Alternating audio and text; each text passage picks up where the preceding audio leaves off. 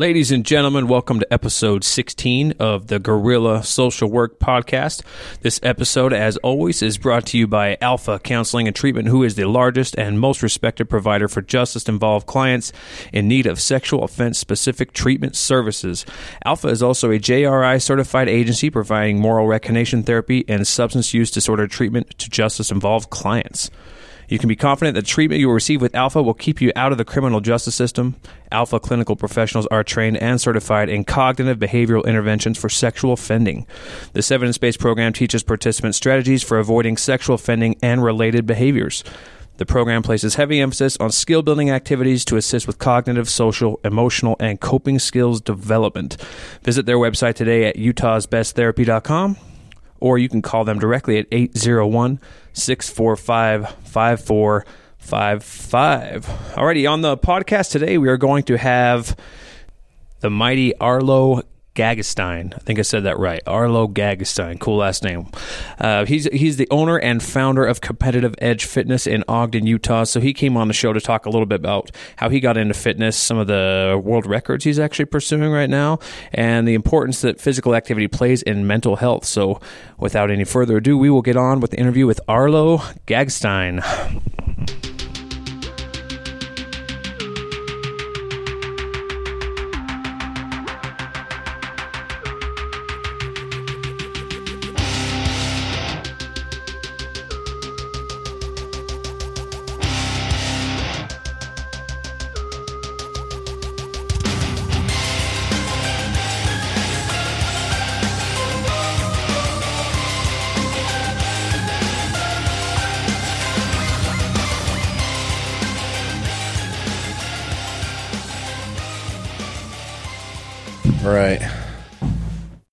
Dude, that's so loud.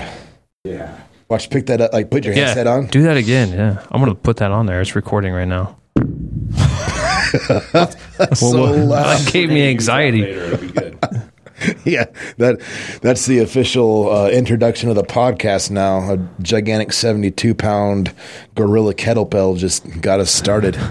yeah, Oh, we are recording? Yeah, that was that's on there. I want to put that in there. yeah, Oh, that was nice. that, Good, that- good. That's where Yeah, it started. yeah. Is where that With- gorilla. With the mighty Arlo Gagenstein? Gagenstein. Gagenstein. I think you There's- threw an there's extra not an N in N. there. Yeah, yeah. Gang, Gagestein. Gang- Don't gag on it, dude. Don't don't gag on it. Gangnam style. Gagenstein. No, I'm not gonna make I'm not gonna make the usual mistake and make fun of his name. There's nothing to make fun of. Nothing. What could That's possibly? right. That's right. Gagestein is a very normal last name. It's a strong name. It means against the rock, actually. So. Does it? Does it really? Yeah, yeah. Oh, how did I wonder how that starts? Like you're just like if you're back in the day and you just get it. You know what? What should our last name be? Oh yeah, against the rock. And then like you threw some dude's dead body against the rock. Right? That's what happened. I think we were probably just between a rock and a hard Yeah, place the whole time. That's probably where they lived Our entire lives. I like my version better, but uh, I do too. I like to think of your ancestors as total badasses. is well, why. naturally, but Throwing dead bodies against rocks seems way better than we're between a rock and a hard place. yeah, your your ancestors were definitely Vikings of some type. Oh yeah, Some type, for some sure, for sure, absolutely. Well, thanks for coming on, man. yeah, absolutely. Thanks for having me. Oh, for sure, for sure. We, I was, I was uh, really looking forward to this one when we had reached out to you and kind of talked to you a little bit about this. So, um, well, tell us a little bit. Tell us a little bit about yourself. Like, what's your profession? What do you do? Um, So I am a strength and conditioning coach, and I own Competitive Edge Fitness in Ogden. And holla. That's right. So I have I've owned the gym for 13 years, and that's pretty much what I do. I do personal training, program design. I'm also a licensed massage therapist, oh, and nice. do sports massage. So, Yeah, they're not the fun massages though. no, no, No, no, They're no. the useful ones. yeah, Yeah. exactly. I go They're- to him every time before a Functional marathon. massage. Yeah. They're not the kind of massage you'd buy a gift certificate for. It's more of a punishment. yeah, yeah, Yeah. for sure. I do feel, although after I get done with those, like they're f- super painful while they're happening, but afterwards I feel way better. I feel much more ready, like especially the next day when I'm getting ready for my run. It's it's way better. Have you done those before? What's that? His like No, massa- Oh, no, you- not not from him specifically. Like there was one, there was one day that you were offering. I don't want to like, hear about your happy Andy massages. massages, bro. yeah, well, it was at his gym, so Right, right. That's yeah. true. The, the, he had those college Oh yeah, yeah, people. yeah. Yeah, but I never, I never a had good you lead-in. specifically. had those co-eds those, there. co- those co-eds. Yeah, That's really weird. Yeah, I never got a massage from Arlo, but then the day he's like, "Hey, we got a bunch of co-eds down here. Just sign, Sign me me up." up. First in line. Yeah. Oh yeah. Okay. Yeah. That's cool. So 13 years, really? Yes. Wow. Yep. I've not, uh, and you, um, but have you always been at that location? No, we were in South Ogden for. This is actually controversial because I thought we were in South Ogden for five years and then moved, and everybody else tells me, no, you weren't there that long. You've been in this building longer. So I don't know. It's Four a- or five years in South Ogden, and then we moved to Ogden. So That's a controversy. That can for sure be measured.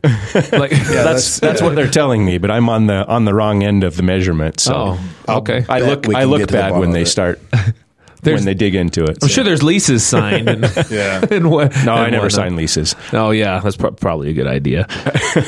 well, too, so you uh, and you wrote a, you wrote a couple books too, didn't you? Uh, yes, like one and nine tenths of a book. Actually, the other one's still a work in progress, but it'll be out soon. What's the name of the one that you published? So the first one is Warrior Core, uh, core strength. I can't even remember what it's called. Strength training, core training, something or other for the modern combat athlete. So for anybody who's reading this, like you just if you just read that book, by the end of that book, like not having done anything, just read it the whole way through, you will have a banging six pack at the end of it, right? Probably. That's right. Isn't that how it works? It's uh, yeah. Do you have an audio book? Is it on audio? Audible, I mean? It is not. No, Dude, you should make one. It's a And you- picture so. book though, it's a picture book. Yeah, with like really good looking like models. pop-ups? for sure. yeah, really good looking a models. pop-up book. yeah, it's a, like those old. It's it's actually a choose your own adventure pop up book. yeah, yeah, yeah. a choose your own adventure athletic pop-up book. Yeah. That is a new f- man, that is a niche type of Right, right. Yeah. We definitely tried to. Are are you a model in that? Is why you said that? Well, I mean, maybe that's not why I bring up that, but yeah, yeah. So the pop up things like how they have those features where you like move an arrow up and down, you just pull it down, your freckles fall off. that's,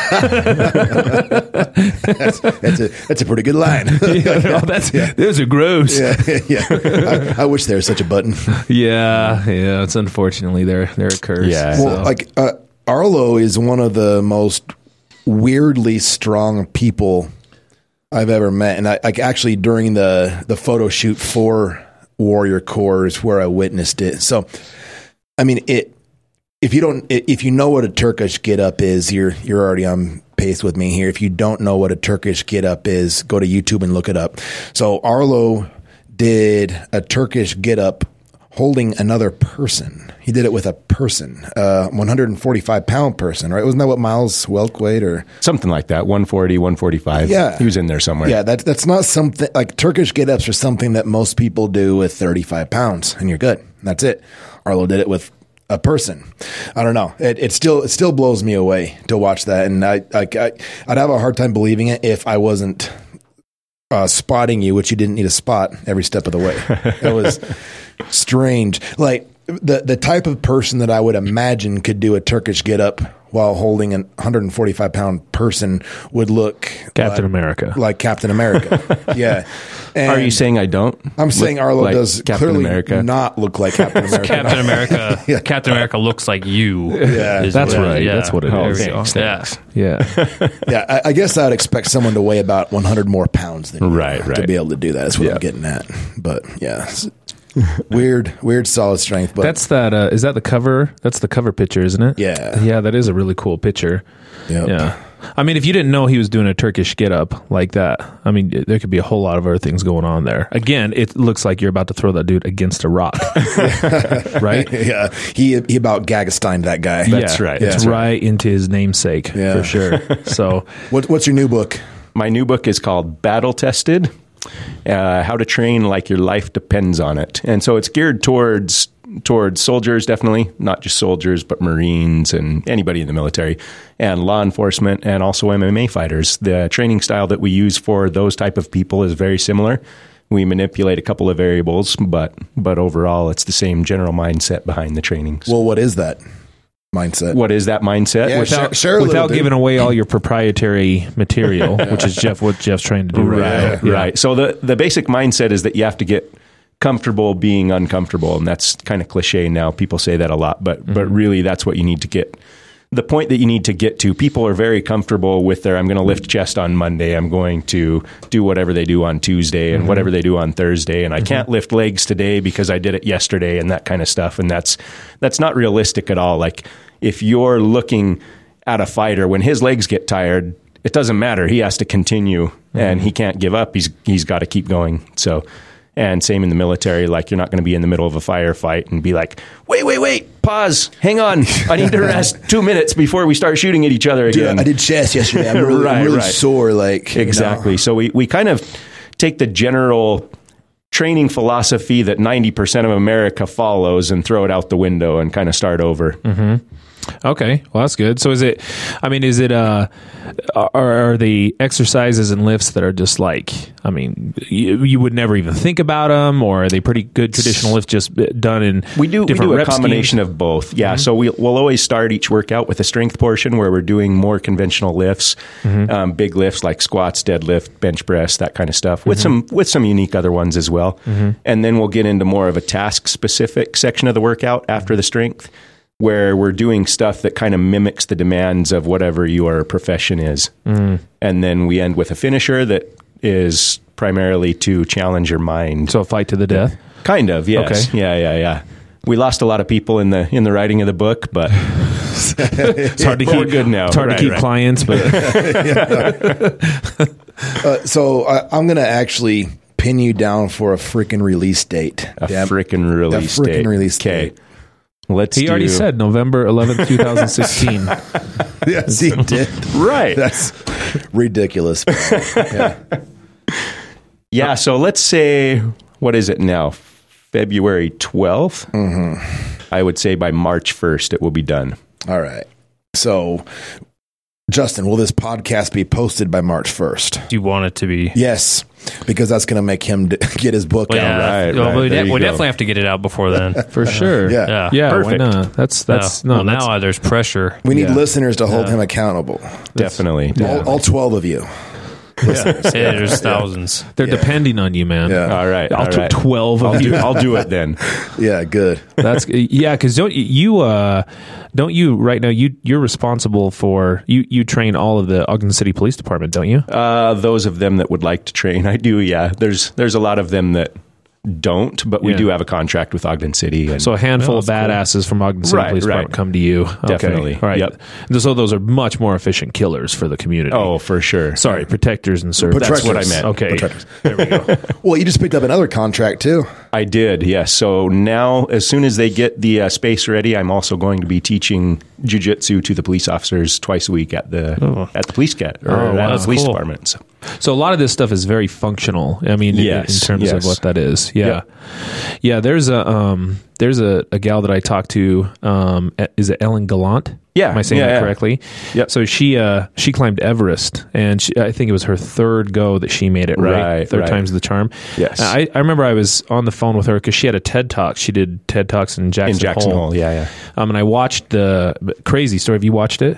No. Yeah. So anybody listening, um, if you, I think if you just um, Google Ellen Gallant, G A L L A N T, Yes. TED Talk, you'll be able to see it.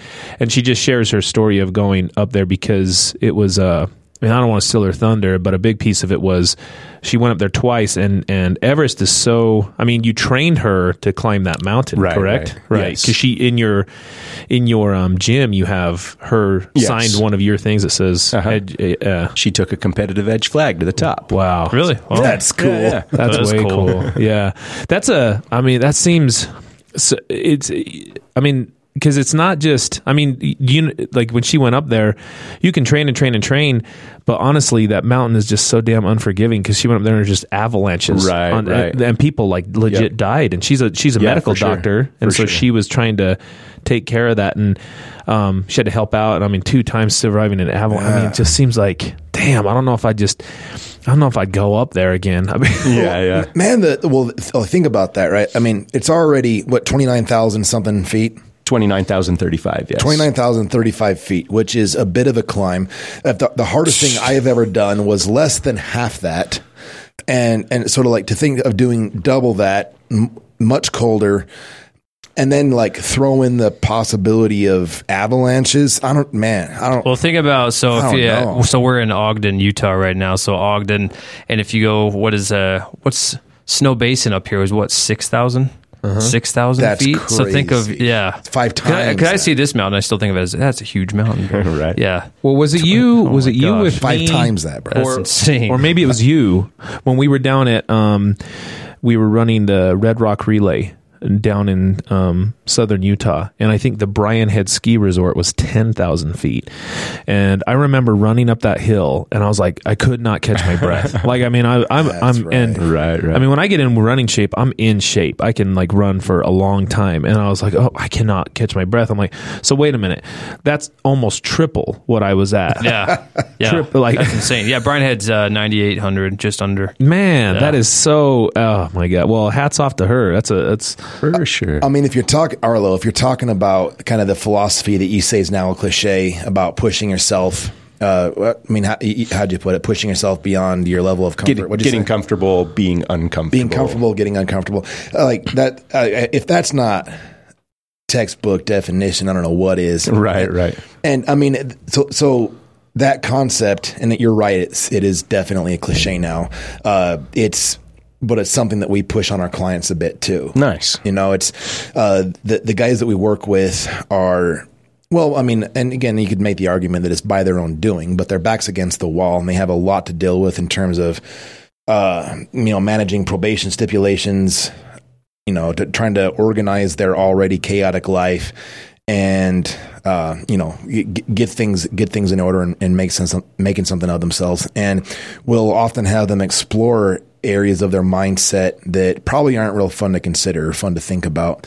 And like there's there's that component of it. And then also we in previous podcasts we've been talking about the opiate epidemic and a lot of the drug problems and kind of the idea of maybe being okay with tolerating pain a little bit. And that i mean obviously we would not having pain that isn't self-induced is is kind of the idea. It's good.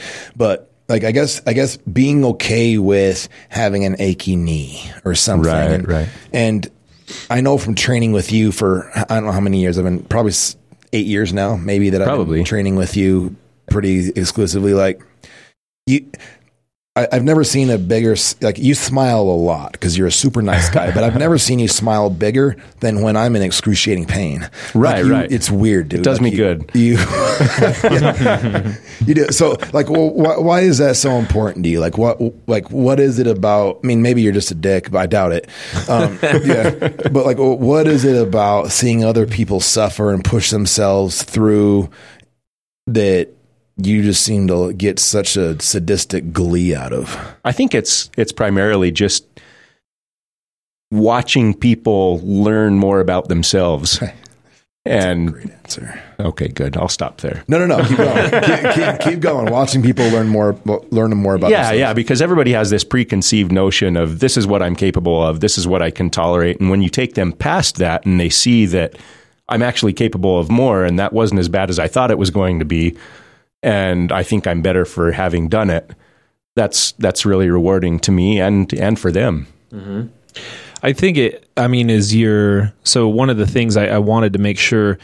Um, part of the reason we asked you on was, I mean, in terms of uh, physical well being. I mean, like you're typically my go to guy. I mean, if I'm hurt or if I'm if I have questions about something, I usually say, "Hey, Arlo, you know, what's up with this?" And if I need to go get ready for a marathon, I come to you for a massage. You know, obvi- Right. um, and uh, and plus, you know, and I and I don't trust anybody as much as I trust you with a lot of that information, you know, and that's just built up over time that we've been able to kind of interact in some of those things. And I think about that because uh, that, uh, it's so important to be able to kind of push yourself beyond your own personal limits and find what your potential is, which in a lot of ways, I don't think many of us know that. You know what I mean? I think right. that we don't know our own personal threshold, our own limit. Well, and and no, I don't think we do. And what's fascinating about that is, I think once we get there, it almost extends itself at that point too. Sure, you know, we sure. were able to go even further on some of those things. And and to me, if you're, a lot of I think what of our clients go through in terms of their mental well being is is a lot of doubt and a lot of you know they doubt themselves. I think they don't have a whole lot of self esteem. I think they um they they think they have an inability to cope. And when you get to that point, pushing yourself physically, and and it, you know it takes a lot of mental fortitude to get through this stuff too. Right, right. Well, at that point too, you're showing you're giving yourself the evidence that you can push forward. I mean, that's Hmm. Yeah, yeah. that's basically um, your evidence to show that you have the ability to deal with ups and downs of life. You know, which we all do to some Right, degree, right, for sure. And being able to cope with challenges and making the most of opportunities and stuff like that. I think that that's really important. I mean, there's a really big connection there, physically and mentally, when I'm able to do those things. That's why I loved your answer so much, Arlo. You know, it, it, the, the parallel is definitely there with our clients, and like I, I can't help myself when I'm talking with my clients. I, I share a lot about my own personal hobbies, like with the, the like with lifting weights and with jujitsu and things like that, and. I mean, I, I've probably shared a variation of a story just to kind of show my own growth. Like, there, there, I mean, there's been times where you and I are 45 minutes deep into a grappling session. Your your energy is well above my, mine. You're like kneeling on my face or something, which I, I just love that you've been picking up that habit. By the way, Good, good. yeah, and, and I aim like- to please. yeah, and I, I want to quit. I've, I've there, there's been times where I've wanted to quit, and I'll never let you know that. You you don't. I don't. You don't. You hide it very well. Yeah, but but the thoughts there, and like whether or not I end up coming out on top in the match, or you end up catching me, or whatever it is, like I- I'll always kind of put a check mark in my head that I didn't quit, Nice. even if I wanted to, and that that transcends to other stuff too. You know, there's like, you know, the the three of us.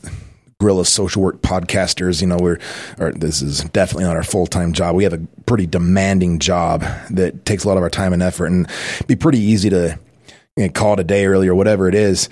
Uh, but you know, pushing through helps there as well. You know, constantly developing ourselves. And uh, again, I, I think I think clients look up. I'm not saying they look up to me like I'm some kind of cool guy, but I mean they they look for examples. Maybe it's what I'm getting at. They look for examples of other people that have faced some type of adversity and then pushed through. And one thing that we can all relate to, and again, this is where you come in, is when it comes to physical exertion. That that's a very it's a measurable, easily understood concept that that helps it helps make a bigger point that you could relate to like a metaphor about life. But there's something about grinding through a grueling workout that probably everybody can relate to. Right, right. I have a quick story about Jeff, if if nobody minds. I, yeah. don't, I definitely it- don't mind. Yeah, Is it embarrassing? yeah, I hope so. It might be a little bit for him, but it's it's Good. not too bad. Is it going to result So, him losing his job? I don't think so. No, Well, we'll see. We'll I'll see. add, I'll add that twist. okay. Hold on, wait. and, and he doesn't have any idea what I'm about to say, and that makes it all the better. But Oh, all there was one time that we were working out, and we were out in the parking lot. Um, we used to do what we called pain in the parking lot, where we tried to beat each, beat ourselves up really bad and and just do really hard things. And we were pushing a truck and dragging a tractor tire at the same time. Uh, I don't know if maybe he's starting to remember this at all or not, but he made it maybe half the length of the parking lot, and he said, "I can't do it anymore," and he stopped. And I'm like, that's crazy. I've never seen Jeff stop anything. And no joke, within an hour of when he left, I got a text that said, You'll never see me quit again. And that That's was right. awesome. and I'm like, that's so cool because sometimes it takes us getting to that breaking point where we actually do give up to to kind of set our sights on that sucked and that's not where I want to be and it's never going to happen again and we're going to change right now right here and you're that- never you're never going to see me quit again That and I happened a haven't while ago. that, That- was, yeah that was years ago That was really disappointing. For yeah, I remember sending you that. Right, text. I was like, uh, that is not what I do. no, yeah, and I had never seen it before and I have never seen it again and Hmm. yep he committed to himself and to me that yeah I'm never going to quit again and and he hasn't Well, I bet, I good bet job Along Thanks, the, the lines of what you're talking about, there's a lot of spillover. You know, so say for example, if I'm someone that I go to the gym often, but yeah, I kind of half-ass my workouts and I give up and I don't really push myself. I'm willing to bet for the most part that spills over into other aspects of that person's life. Like at work, they probably tend to not fully push themselves and get kind of used to giving up. Where you know, I, I think a big part of when I when I got into working out was just realizing, yeah, where do I tend to give up and where do I tend to do that? Ah, this feels uncomfortable. It's kind of burning too much. Eh, I kind of want to quit here. And we're learning to work past that and push myself on that. And then realizing, I think, well, I can, where else can I do that? And like, where, where else can I push myself, whether it's like school or work? But I think tying that in from the obvious health benefits of working out. But I think aside from that, learning to push yourself in that sense, I think helps you to learn to push yourself in a lot of other ways too, mm-hmm. Right, right. and, and makes it more doable because obviously you're in better shape. But- Well, part of that, part of that too. I, I mean, look at that though. It, you're just talking about basic, basic things that a person wants: having control and freedom of your own life. I mean, in other words, I mean, having a sense of purpose, feeling valued, and that whole idea of mental well-being, the and uh, you know, physical well-being being a piece of this. Look, I'm I'm not saying that means you're going to be happy all the time. I don't think that's what any of us are looking at. Right? It doesn't mean that you won't experience negative or painful emotions, grief, loss, any of those, you know, failure, obviously. That's that's a part of normal life. However, I think whatever your age, whatever, you know, um, you know, your gender, whatever whatever's going on in your life, I think f- being physically active ha- can help you lead a healthier life, mentally healthier life and it can improve improve your overall well-being. There's just no question about that. there's definite bleed over into other areas of our life, like Justin, like you were saying, you know, and so and and, and it does have that effect, right? So like like Mace is saying, if you have it in you to push through a workout, you also probably have it in you to you know make one extra widget, whatever your job is, you know, whatever it is, and conversely, if you give yourself permission to give up here. That's a that's a habit that cascades pretty quick. Well, yeah. Say, for example, I'm in the habit of pushing through really difficult physical workouts, and then you know, a week later, I lose my job. Whatever. I'm probably much more willing to push myself through something difficult emotionally or mentally. You know, like a breakup or something like that. No, I know I can push through this. I know I can get through this. I think it just sets up the mentality of being like stress resilience. Really, that I can push through difficult situations. Uh, exactly. Uh, Ar- Arlo, uh, I'm going to uh, explain this weird sounding euphemism. E- explain embrace the suck. So embrace the suck is it's basically just that when you find yourself in a situation that sucks, there's really nothing you can do about it but buckle down and get through it. Like mm-hmm.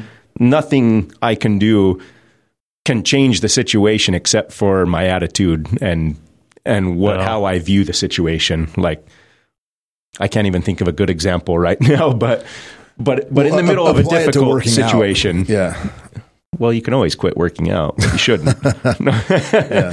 Well, I guess even going back to Ellen. So Ellen, um, she went over to Everest twice. It's very financially taxing. Obviously, it's very expensive to climb Everest. How much? I thought I looked into that, and I thought the cheapest route, which you may not want to go with. I mean, if you're going to Everest, after Right, all, I thought it was like some astronomical, like sixty five thousand dollars. yeah, so sixty to sixty-five thousand is, Oh is the my cheapest. God. wow. Um, it's like fifteen thousand, I want to say, just for the climbing permit, and then most people go with a guide service, which costs a lot, and they need to pay for oxygen, they pay for because you're probably gonna. I mean, that. there's So- a high percentage you're gonna croak. I mean, they gotta retrieve you with a helicopter. I don't know that it's a high percentage. I'm trying to remember what it is, but there's there's Isn't enough there people, like that have still up died. there? They're Oh, just yeah, chilling. Yeah, yeah. literally, Literally, yeah, frozen. No offense. I'm- Uh, but but that has been a goal of hers for 15 years. That's been her primary focus. She's she's dedicated her life to that. That's she awesome. quit her job as a partner in a cardiology clinic to pursue this.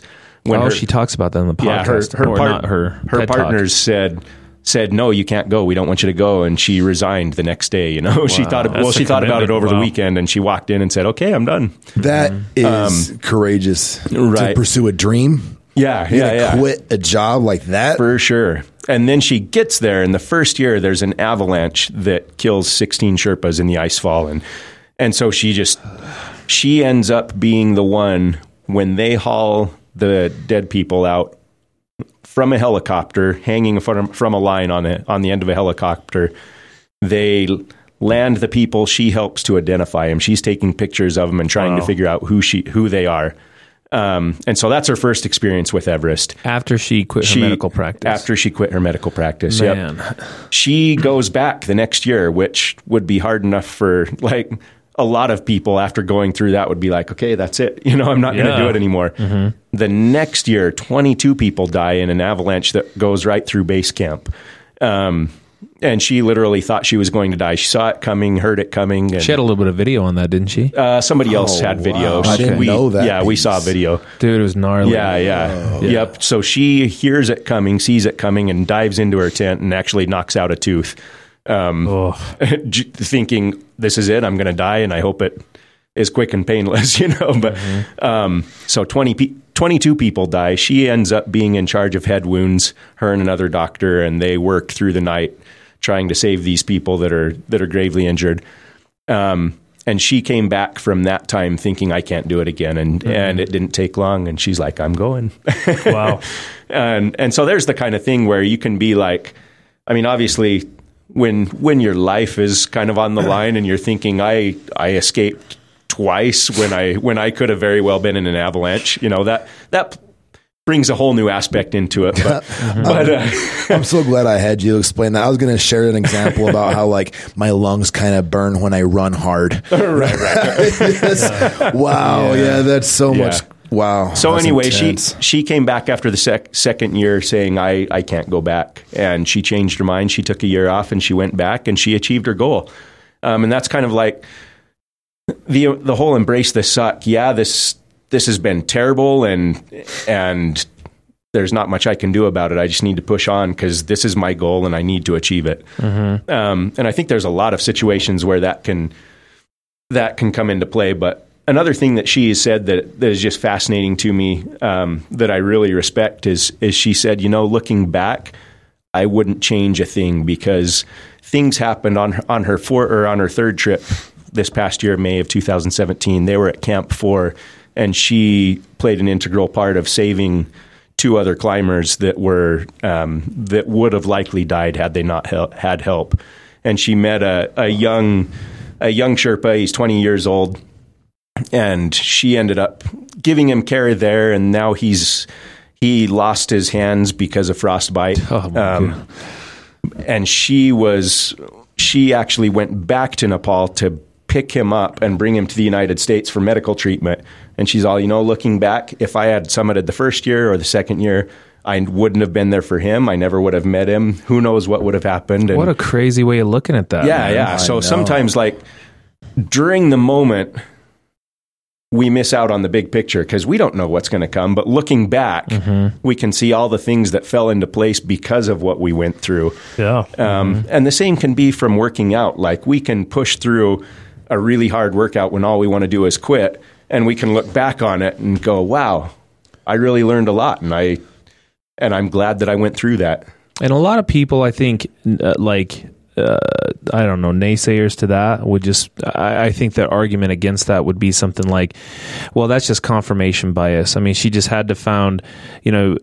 So Ellen's experience with that, or or you, you know, having a meaningful experience with your buddy while you're out doing a Ragnar or something like that, or I mean, whatever it is, you know what, or jujitsu or or any of these things. That's just your confirmation bias. You were looking for something to make this meaningful, which I'm like, okay, that it, so you're full of shit is what I would say to that person. I said, you, look, her ability to put herself in those extraordinary circumstances leads to extraordinary activities. I mean, that's Right, right. that's all there is to it. She's an extraordinary person. I mean, she's a medical doctor for God's sakes. I mean, going on, you know, leaving a medical practice to go on to some of these, and I think even on, on her podcast, she talked a little bit about how that you know really affected her life in in negative, Yeah. but also very positive ways too. And I think if if you're engaging in a lot of this physical activity, it transcends the physical activity, like Justin's talking about. It's more than just I'm a meathead going in there for these things. You know, Right. we set. I know uh, every year, um, one of the things that Jeff and I do is when we go, we set ourselves, um, you know, New Year's resolutions, right? And we try to say this is what we're going to do this year for whatever we're doing. And uh, and man, it just seems like those things are just so important, and they have a lot of a lot more meaning than the the amount of weight that you pushed or something like that. You know what I mean? Yeah. As, and and it is way more meaningful. There's a lot more meaning be, than beyond just that. And her experience is is really Well, not even that, but the part of what you were talking about is, is if someone were to say that confirmation bias. In some ways, I might even be like, yeah, actually, if I go do Ragnar in a van for two days running and you can't sleep, it actually sucks a lot. So I am looking for what do I actually like about that experience. I'm actually taking out of that the fact I get to do that with my friends, that I got to push myself because you could easily do that, and people do. This sucked. This was awful. I'll never do that again.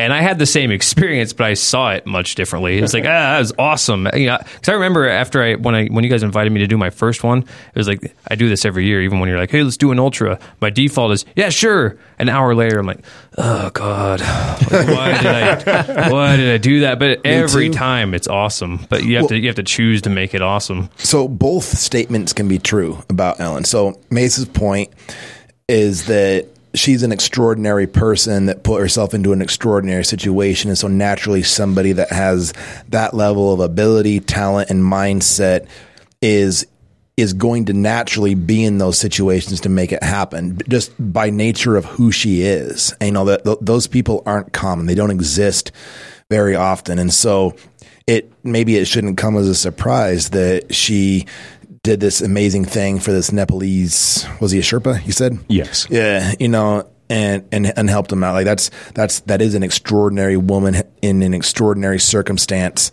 Of course, she did it.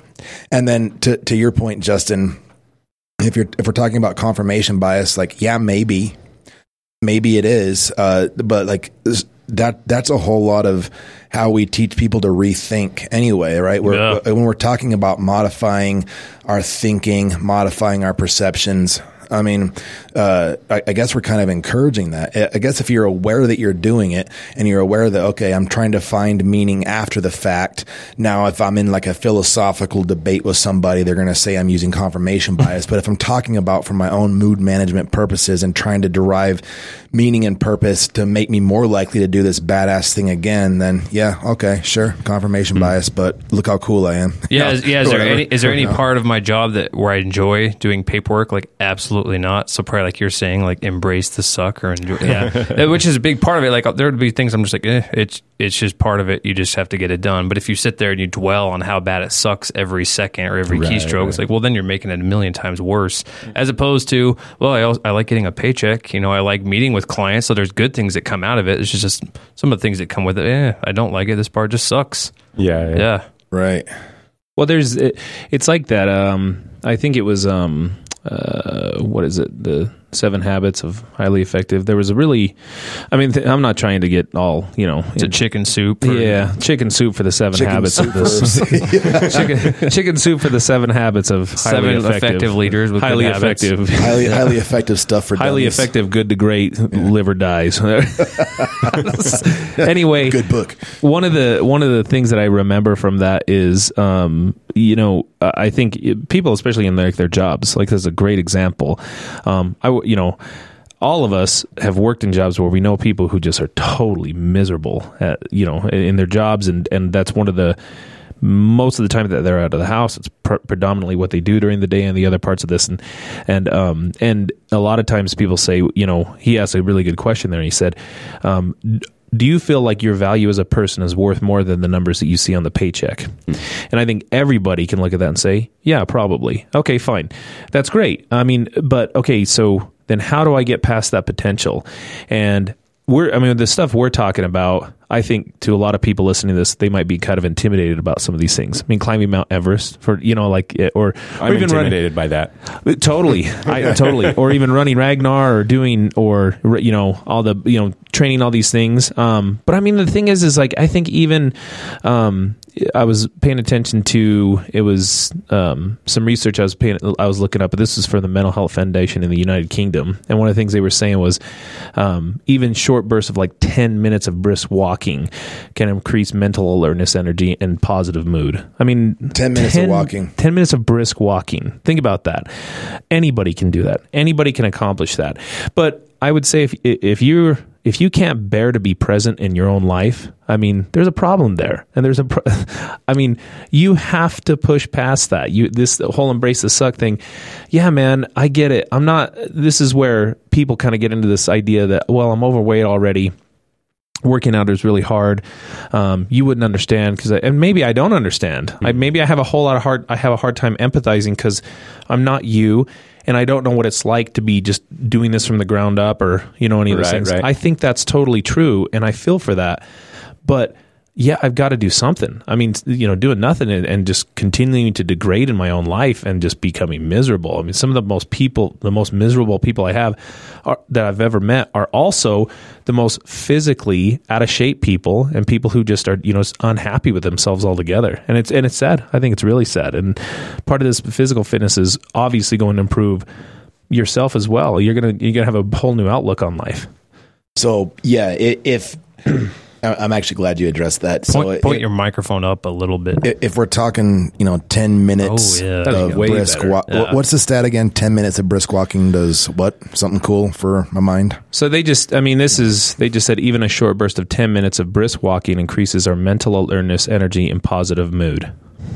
That's, I mean, I'm I'm really trying to stay away from cheesy cliches about journey of a thousand miles. Something. Don't say a- that word, yeah, journey. Yeah, that's yeah, that's bad enough to lead off with that. But I mean, I mean, the concept's there, right? If I I think when people are trying to start up any kind of lifestyle change, maybe maybe even more specifically like exercise and working out, they have this idea that they need to do whatever the Dallas Cowboys are during, doing in their current training camp and that they need to work out for this many hours a day, this many days a week.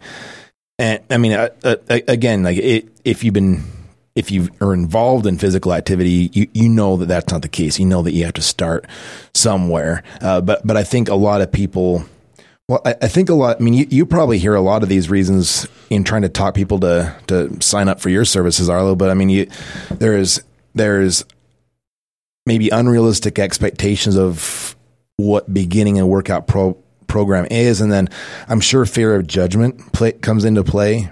You know, I, I've talked to a lot of people that are worried what other people think about them while they're working out at a gym. Like, so, like I guess, may, Arlo, if you maybe want to address some of the some of the barriers that are either self-imposed or externally imposed that you see new clients or new people coming in and like what you sort of say to them to help them work around it that'd be helpful Okay. Yeah, for sure. So definitely like you were saying a lot of people feel uncomfortable and they don't want to be seen in a gym because they're so out of shape. And I think I think a lot of them have the perception that that we will more fit people will look at them and and make fun of them and say, "Oh, look at that person and how they are and and look how out of shape they are whatever." But I think the opposite is actually true the majority of the time where where people who are fit realize this person's really out of shape and they're here in the gym and they are they're taking steps to change that and that's awesome um, i think you'll get that the majority of the time obviously there's going to be some people that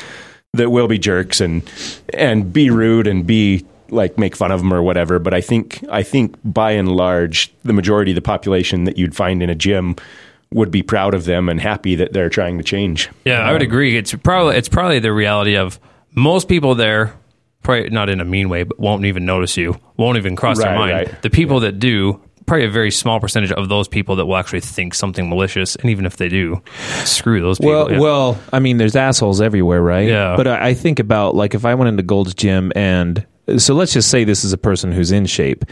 Um, okay, you just I, I think equally for that person of how unhappy and how they and how much they can't bear to be present in their own lives is hmm. equally true because think about what's going on there i mean so when i go there i'm very much like the first person i don't notice anybody in the gym because i don't Right. care i mean i'm just there to get my thing done and get out of there and not talk and i don't have time for a conversation it's not that i'm mean Hottie wear. Hottie wear, Hottie hottie wear. I just don't want to hear, hot, yeah, it's hottie wear.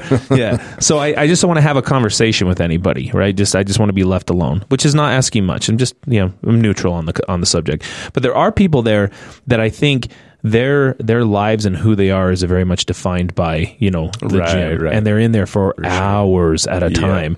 And kind of like referring back to, I'm doing chest on Monday and this on that day, and I'm never really growing or whatever, you know, and, and everything revolves around, um, you know, okay, you know, they're probably doing steroids on top of all this other stuff and get, you know, and I'm not making a lot of assumptions here.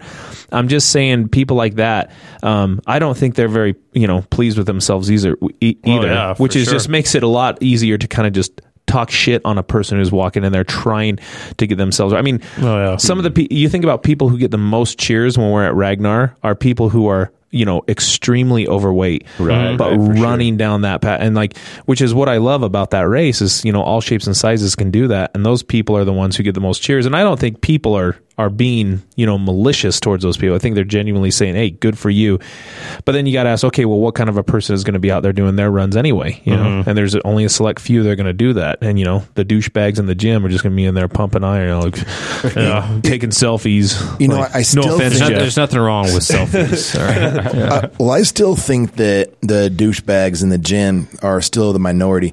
This, I think so, too. this just absolutely i'm just saying there's assholes everywhere There are. I, I would say that I, I, I kind of wonder this about people that maybe aren't in the best shape that are worried about this very thing we're talking about. Like, I would say that most adults that put in the time and energy to get in really good shape are probably pretty actualized people that aren't of the bully mindset. Oh, I, yeah. I think what happens probably is uh, maybe maybe people that aren't in great shape remember the dickheads from high school that were in good shape because they you know play on the team or whatever. Uh, like that.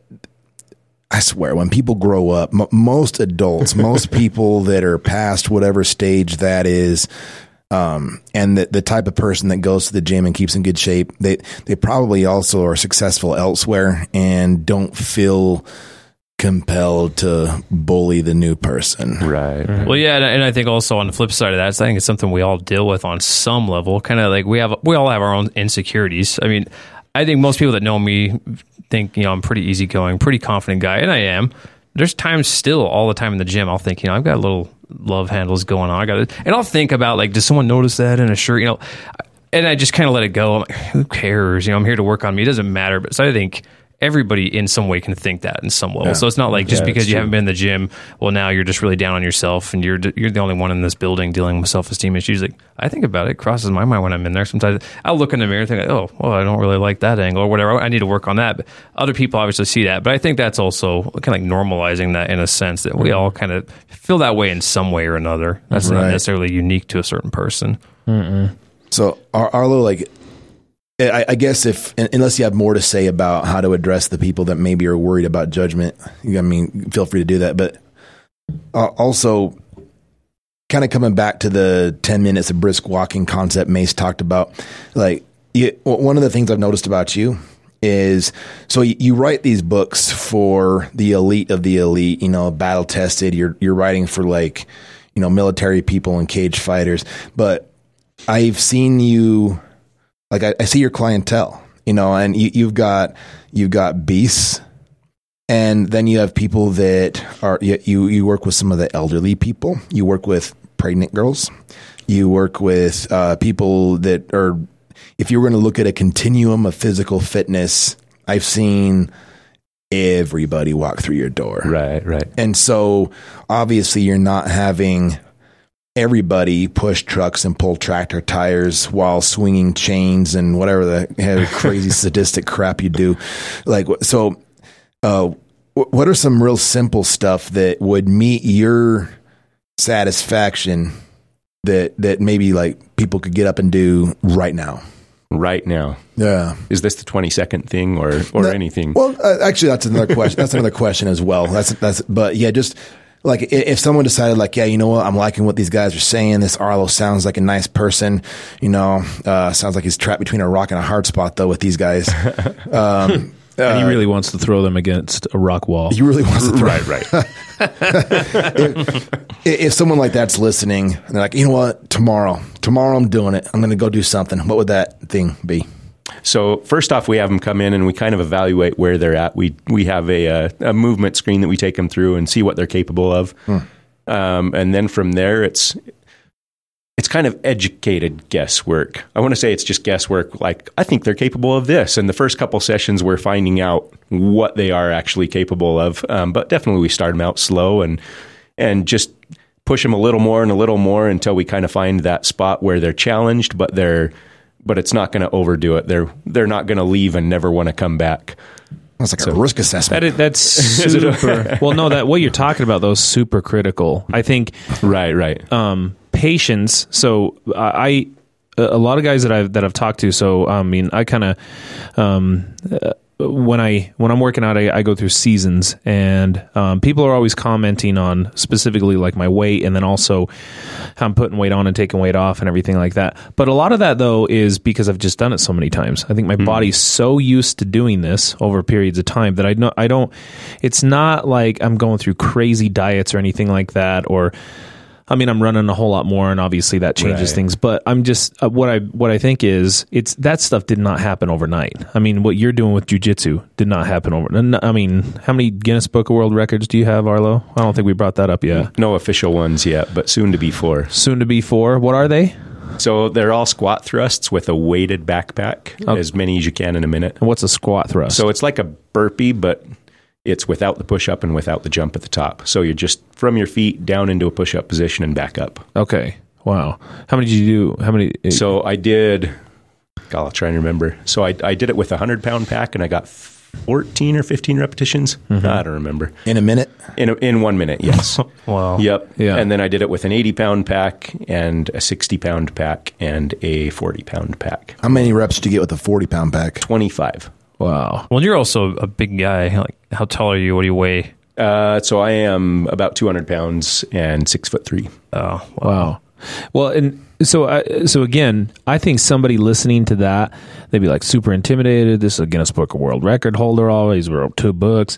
Okay, look, if you overdo it, which a lot of people do, and they come in there, and I think sometimes they just work with a trainer. And and the cool, to me, you would be the trainer I'd go to because you've been there and done that. There's something to be said about this. I mean, Right. if if I go to a trainer who I'm, um you know unfortunately doesn't fit the part, right? You kind of know what I'm talking about. Um, I, and they say, "Oh, here's your training regimen." I look at that and I'm like, "Oh, this is Jamie Eason's regimen that I got off of bodybuilding.com." Like, "Oh, so you just copied that and gave it to me." There's no ac- you know, like actual analysis or and I like that you're saying guesswork because ultimately we don't know.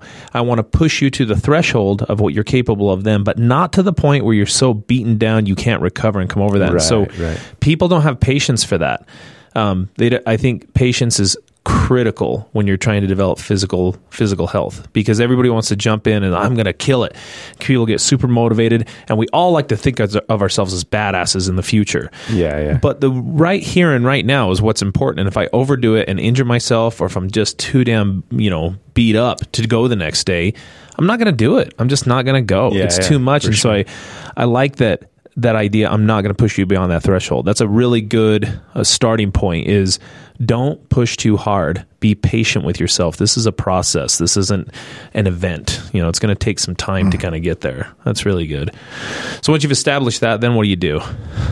So then we just uh, let's see. After we establish where they're at, then then we want to definitely progress from there. So every week that they come, th- we're working them a little harder, pushing them a little more. They're lifting more weight, or they're doing more repetitions, or less rest. There's a lot of ways to to incrementally increase their workload. Um, and definitely, we tr- we try and keep it creative and fun. I think that helps a lot as far as keeping people coming to the gym and keeping them motivated. Just just mixing it up and doing things that they maybe have never done before. Or, Uh, so on that point, this is a quick offshoot. Uh, tell our listeners some of your gym equipment. so we have a lot of rocks. We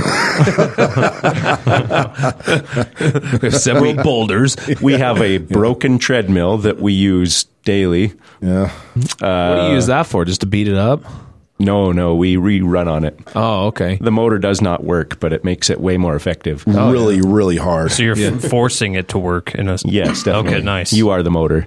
Yeah. Yep. So we use that daily. Uh, God, let's see. We we have stability balls full of water that move all over the place when you try and pick them up, hmm. and they come in assorted weights and sizes. But mm-hmm. um, Slosh pipe. a slosh pipe. Explain a slosh pipe. So a slosh pipe is a ten foot length of four inch PVC pipe that's two thirds full of water. And you pick it up, and all the water runs to one end, and you try and balance it, and it all runs to the other end, and, and it's just a it's a struggle to even get it off the ground. That was the one I tried way back when when, when Oh, Jeff was oh, yeah. yeah, that was Nice. awesome. At the lair? Yeah. Yeah. Yeah, running across the parking lot with it. That's what I'm thinking of. Yeah, and it constantly balances back Right, and forth. right. Yeah, that is Yeah, so we do a lot of different things with that. But, Tra- tractor but yeah, tires? walking with it. Oh, tractor tires, definitely. Sledgehammers? We we yep, yep. and thanks to Jeff, we has we have a battle axe Battle axe. and a 67 pound sledgehammer, which is pretty awesome. Yeah. Yeah. We don't start the new people with that.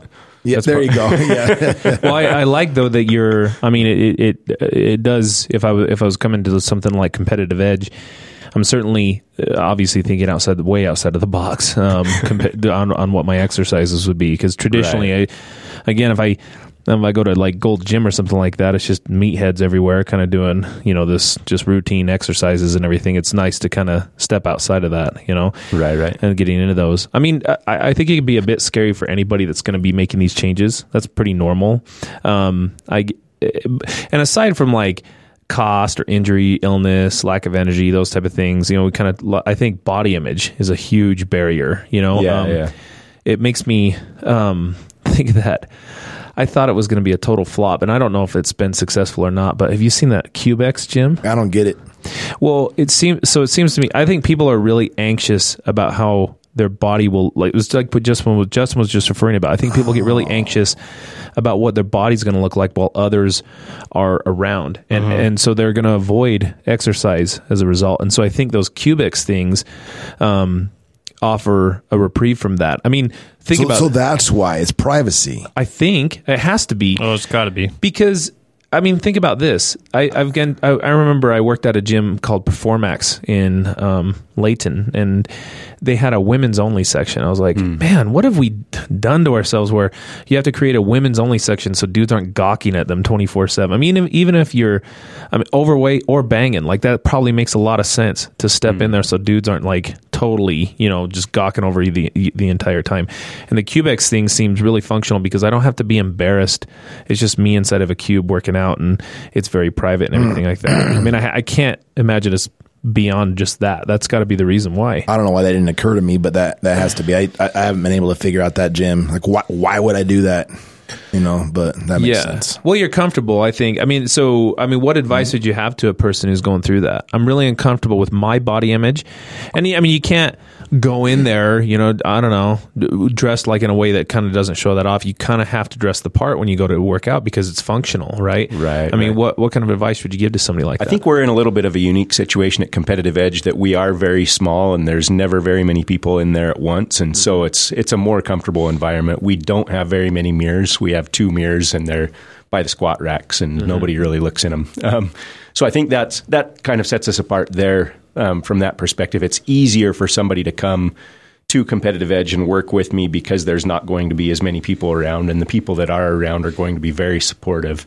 Um, in other gyms i think we just have to go back to that um, you just have to take action. You have to know that you might be uncomfortable but to make change you have to go through it and you have to you have to step in there and get started and start somewhere and Well, I think- and hope that some people will or that most people will appreciate that and It seems like and even just making it a part of your daily life. I mean, Right, anything. I mean, I, um, I regularly park super far away from the doors.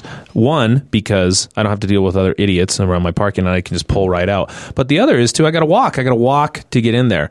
I refuse, absolutely refuse to take elevators too, which Nice. drives my clients crazy. And I should be a little bit more considerate sometimes. But think about those, just those two things you could do to improve like that's making it part of your life and i and i do that specifically i was referring on a on a podcast a couple times ago i remember how i was saying i don't like waiting in lines for food like Yeah. it, it just i don't know what my pet peeve is with that but i those are i think um just trying to do tasks more energetically. I mean i i Right, i got a standing desk at my office which i know is like total like you know smug type of thing but i i i found Yeah, my a big well a big a big piece of this though was um, and i got a standing desk for my house too. A big piece of this though was when i was sitting down You probably have a standing bed too. He doesn't have a bed. yeah. well but i but that's the thing. I like to get as much as i can out of a day as possible right? I mean yeah i probably get don't get enough sleep. Okay whatever. But i mean like i- if i uh, i want to be as energetic as possible and i can't do that and i found that yeah i, I do not get tired when i'm up and i'm you know i gotta because my job when i'm doing clinical quality i'm listening to recordings all day long hmm. man it just and i like what i do but i gotta be able to get up and move around and Right, you know right. and and I'm not like on a treadmill. I'm not one of those dudes, but I mean, you know what I'm saying. Anytime I can make that part of my daily routine, regardless of how small, parking far away from the door, um, and walking up a flight of stairs. I mean, I'm gonna feel better about myself as a result Yeah. of those things. Well, Yeah. you're, you're doing something important. You, you're, you're making something just slightly less convenient for yourself mm-hmm. intentionally, though. Mm-hmm. You know, it, it's it's it's like a mini version of embracing the suck, and, mm-hmm. and it's because you're doing it to yourself. And Ar- Arlo, this is a story about you that is it's secondhand. So I don't even know if this is true, but it sounds like something you would do. So uh, one of our friends, Lucas, um, he he was talking. I, think I don't know where he heard this story, or maybe it was Corey. I'm not sure, but that somebody said that they saw you eating left-handed, and That was Lucas. okay, it was Lucas. and okay, okay, well, so tell the story. Like Lu- Lucas inquired about that, right? So, so Lucas had broken his arm and he's had several surgeries for it. So we went to lunch, and we were at this at this Vietnamese restaurant, and we were eating pho, which is awesome, by the way. We like pho. Yeah. But Isn't anyway, just noodles? yeah, pretty much. Okay. Yeah, there's like beef intestine and stuff in there too. So it's not just But noodles. it's that really intestine? good. Yeah. Unwashed beef right, right. intestine. Yes. so you get a stronger immune system yeah, too. yeah, Yeah, cool. we're- Great. oh man. Yeah. Anyway, so so Lucas was eating left-handed, and I was eating left-handed too because I've eaten left-handed for years, just because um, to get better at it because I wasn't very good at it initially. So I broke my arm years ago too, and I started eating left-handed and doing other things left-handed, and I just kind of never stopped. So. Um, anyway, Lucas was proud of himself for eating left-handed, and then he realized that I was also, and I'm like, "Oh yeah, I always le- eat left-handed just because because it's harder than eating right-handed. and and I, don't know I beyond that it. what the story Well- where well, the story goes. it- but- Well, Jeff was going to commiserate with you because uh, what, what do you do with your left hand?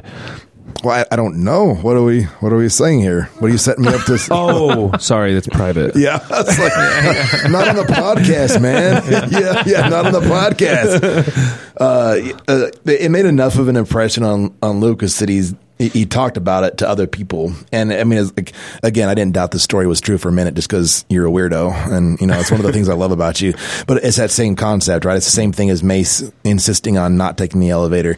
Right, right. there's- just like these little dumb things. Like, I mean, is your life somehow profoundly better because you're choosing to eat with your left? Like, probably not. But the, the fact of the matter is, it's it's an extra thing that you're doing. It's an extra impediment that you're throwing in your way that you consciously have to think through and do. Those hmm. those little baby victories are just things, tasks, just Right, whatever right. it is. It it it sets the stage for know bigger deals. yeah, yeah, yeah. I think I mean we we definitely grow through adversity and and challenging ourselves to do things that that we're not able to do or not quite comfortable doing. Mm-hmm. And yeah, so even just little things like that, like eating left-handed or not taking the elevator or parking far away, just little mini challenges, like you said, can make a profound impact over time. Mm-hmm. Mm-hmm. And starting slowly is important. I mean, yeah, I think definitely. If it's new to you, if physical activity is new to you, and and again, I think if you you have to be mindful of this as an objective for improvement of mood. If I want my mental well being to be better, that's kind of what I'm trying to do. I think you have to build up your ability kind of gradually. I mean, focus on like you know task goals. I mean, you know, if I'm a, if I'm improving a sports skill or stamina or whatever, rather than getting into like a competition. You know, I'm just I think the only competition is against yourself. You know, as I, I uh, all the races I ever, I'm not. I don't think I'm ever going to win. I think that I will. I do regularly compete against myself though, and you know, do PRs and whatnot. And but also, I mean, how many times are you writing those things down? I, f- I felt in the last. Um, I mean, I'm 36 now. You know, I barely just turned, uh, turned 36 in January, and I feel now I am in in a better physical condition than I've ever been in my life. You know, compared to even my earlier days. And a big piece of that was because I didn't keep a whole lot of track of what I was doing. I was just doing it for the sake of doing it. But writing these things down, keeping a record of this, and setting goals for myself. One of the when people start, you know, how do you? They talk about running and stuff, and I and I and I like this idea. Like, didn't you just run a, a 5K? You talked to Cameron Hanes, didn't you? I did, yeah. Yeah, Saturday is he morning. pretty cool guy? He was really nice. Yeah, Yeah. yeah. th- He, he he was wondering a lot about how to address fans that, well, I guess fans open up to him about being suicidal and stuff. So he was wanting my like kind of like my advice on how to approach that or what to say or what not to say. So that was the bulk of our conversation. But Wow. yeah, he he was cool. He, he made time for at least at least to take a picture and high five everybody that crossed the finish line. That's cool. He was a stud. Well, I like though that you that you entered into a 5K, and I think okay, so if I'm if I'm setting up, I'm going to run. You know, I'm going to do this run, or, or I'm going to I'm going to start running. Okay, well, enter a race that's three months out or something like that. Yeah, why, yeah, definitely. Why not set a goal for myself that I'm going to accomplish rather than I'm just doing this to do this? You know, because this is I think you now have motivation. Um, Plus, you know where you're going. Like a lot of times, Yeah. people are like, "Oh, I want to get in better shape," but they don't define Yeah, what does that mean? means. Yeah. and so they never know when they get there if they're on the right path. Or you need to set an end goal, or and and it's a series of little goals. It's not one big goal. You you obviously have to take the steps to get there, rather than saying, "Oh, I'm going to lose hundred pounds." You know, what does that mean in a month? What does that mean in two months? Um, it can't be just yeah, I'm going to lose that much weight. But so many people go into fitness just saying, "Oh, I'm going to get into better shape," but they never define what that is, Yeah. and and they lose motivation because they've lost their why. They're like, "Well, why do I want to do this?" and and why am I trying to achieve this goal, or what is the goal? And if they don't have that, then they just they give up. You don't have the why. Yeah, if they don't have a why. So I kind of went on a tangent there with the why, but Well, I mean, it makes sense. Uh, well, and I mean, like it, it, the the 5K that I just did, like, like I guess that there was multiple motivating reasons behind why I did it. T- two of them, though, that kind of go hand in hand with what we're talking about is so for one thing, uh, I didn't do it with a friend. I, I ran it completely by myself, which is uncomfortable for me. I would rather do something like that with a friend, but I chose not to. You know, I mean, if, if Justin or Mace wanted to have accompanied me, like that'd have been cool, but I, I was going to do it anyway. And then, like, I'm a sissy about my sleep. I like getting a lot of sleep That's where I was. and way, so. right and well and i mean like there's something about so i mean it, it, it was 45 minutes from my house uh, in salt lake and the race started at 7 a.m and so for me that's not something i'm used to doing. So making myself get up knowing that no other friends are going to be there and, and making myself run because i know how this race coming up eventually is it, it's just sort of a piece of mental training. Like a 5k for me is nothing. That's three miles. That's whatever you know? So it, was, wasn't so much the distance that helped me train. It was making my is putting myself into a situation that it ended up being fun but w- waking up wasn't and Right, right. going out there and not knowing anybody that wasn't fun either Well, a big core of this is it breaks down to doing something I don't want to do, or doing or pushing myself to do something maybe I don't want to do in the moment, based on how I think I'm going to feel about it later. Yeah, I, it, this hits me all the time. Like it's, it's, I usually go in and out of workout routines, but I've worked out pretty regularly.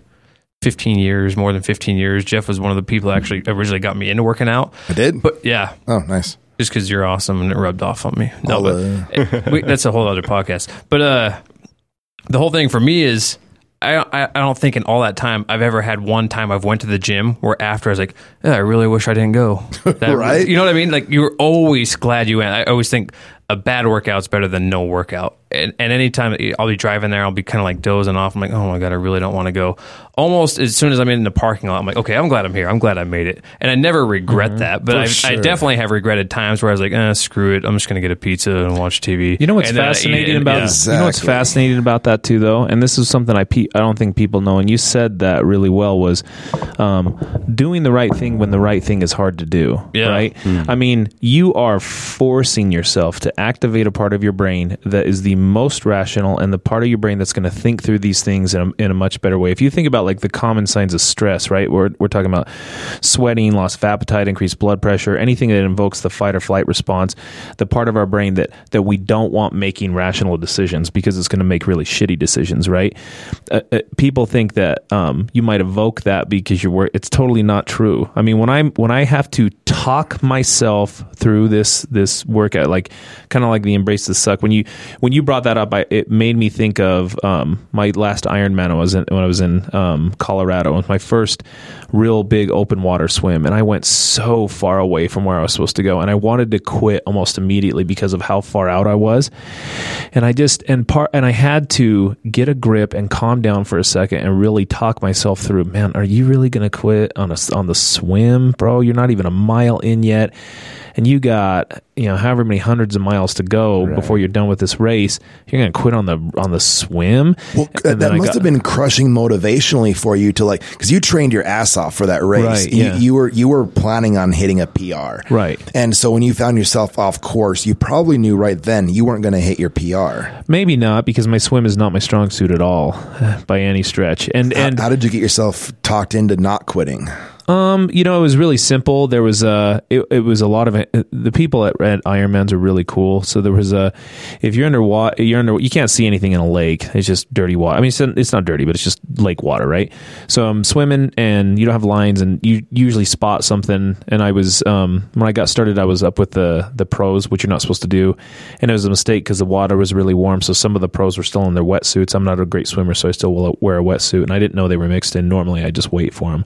Anyway, I got going and I tried to swim really hard so I could get away from them because they're kicking you and elbowing you and all this other stuff. And I got going out there and you hear, you can hear jet skis because people, they don't want anybody to drown. So they have jet skis and they have canoes and they have, you know, people on these boards and everything out there trying to make sure everybody's safe. And I could hear a jet ski coming really close to me. So I popped up and, and he, you know, the guy's a, he's like, "You- you're a little bit left. And I looked up and I was like, oh my God. I looked back and the buoys were so far away. Oh. And, and I started to, um, you know, and he could tell I was stressed out, and um, and this was a young kid. He was like probably twenty, maybe. I mean, you know, young, young, young twenties, and and he just said he's all he's all man. You you trained way too hard to quit right now, and I was like, oh wow, like you know, this guy doesn't know me. He probably doesn't care about me, and and he's out here on a jet ski, you know, spending his time volunteering for this encouraging me to go. I was like, "The fu- I'm going, I'm going. That's all I'm going to do. Just something as simple as that, you know. And I and I got going back into this. I was like, you're right, I'm not quitting. And then I just gave. I said, screw my PR. I mean, who who cares at that point, you know? You And- finished for the for the satisfaction of finishing. Yeah, I actually got disqualified from that race Oh, you did? because I carried my son across the finish line. Oh, dude. Oh, yeah, Man. What a mess of a race. I know. Yeah, they're all. You got- the, so the you- rules clearly state, Mister Wood. You can't. I'm like, come on, son. So Like, your first mile that helped you. If you could remove your first mile of that race and your last mile, it'd have been great. Yeah, I didn't carry. I didn't carry my son for a mile, but uh, maybe ten feet. But I was really tired. You got DQ'd at that point. that. Yeah, I Give me was It was break. worth it. It was but I worth it. but Yeah. I think like uh, anytime that I can coach my brain into working um, that part of it, the, the the the you know, so just to get technical here, our prefrontal cortex doing the right thing when the right thing is difficult to do, even when that means I'm pushing myself through difficult physical activity when I'm incredibly tired, um, because I know it's the right thing to do. Same thing with depression. I, mean, the number one thing I try to tell people with depression, you're halfway, if not, I mean, 75% of the way there if you just go do stuff. Just mm. go get out of your house and be mm-hmm. physically active. And I know it doesn't feel like you want to do it. I know you don't, but you're doing it because it's the right thing to do. And again, I'm activating that part of my brain that's really going to push me through that. And it's not just a self fulfilling prophecy. I mean, you are really coaching your brain to think through difficult situations. Well, and, and the routine that happens to me every time. So I usually will be in a pretty good routine for a little bit, workout wise. Then I'll get lazy or work will get crazy, and I'll kind of slack off, which is what happened. You know, I, I get, I guess I uh, justify being able to do it every holidays because I want to quote unquote eat good food. But I also stop working out. Anyways, when I want to get back into it, though, it sounds horrible every time. It sounds like I, there's a part of me that's like, Ugh, you got to get back in, dude. You got to get going. You got to get going.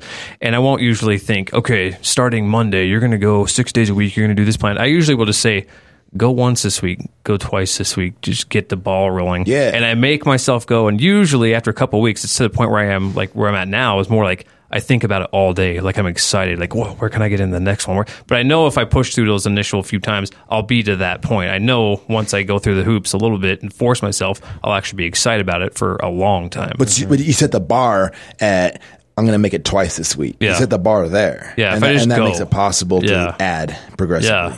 Yeah. Yeah, and then once I'm in the routine, I get to that point where I'm like, okay, this is where I wanted to be, and I'm excited about it, and I ride that out as long as that'll go.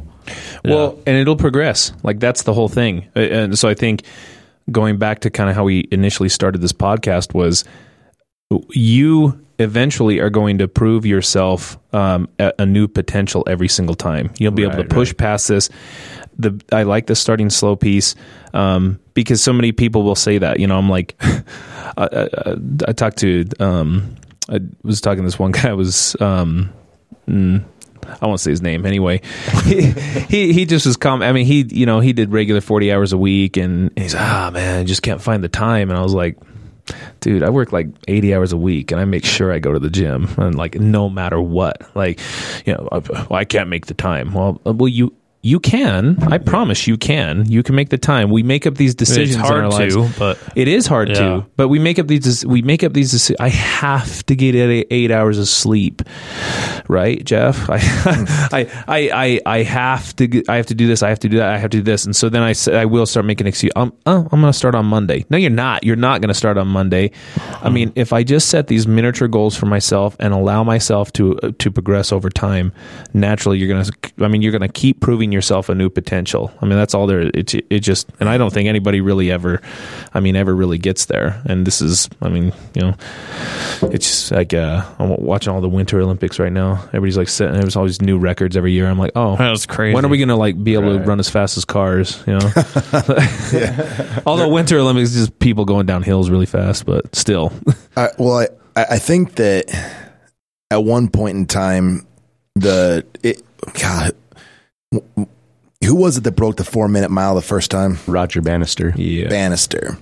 So I mean, a lot of people are familiar with that, but if you're not, um, the the four minute mile at one point in time was considered to be un- Impossible. un- yeah, impossible. Human beings can't physically make their bodies do that. And then Roger Bannister did it, and then like a million other people did it. Maybe, Right, maybe not a million, but uh, it, like the that, With- that within the first year, there were a bunch of people that also Right. did it.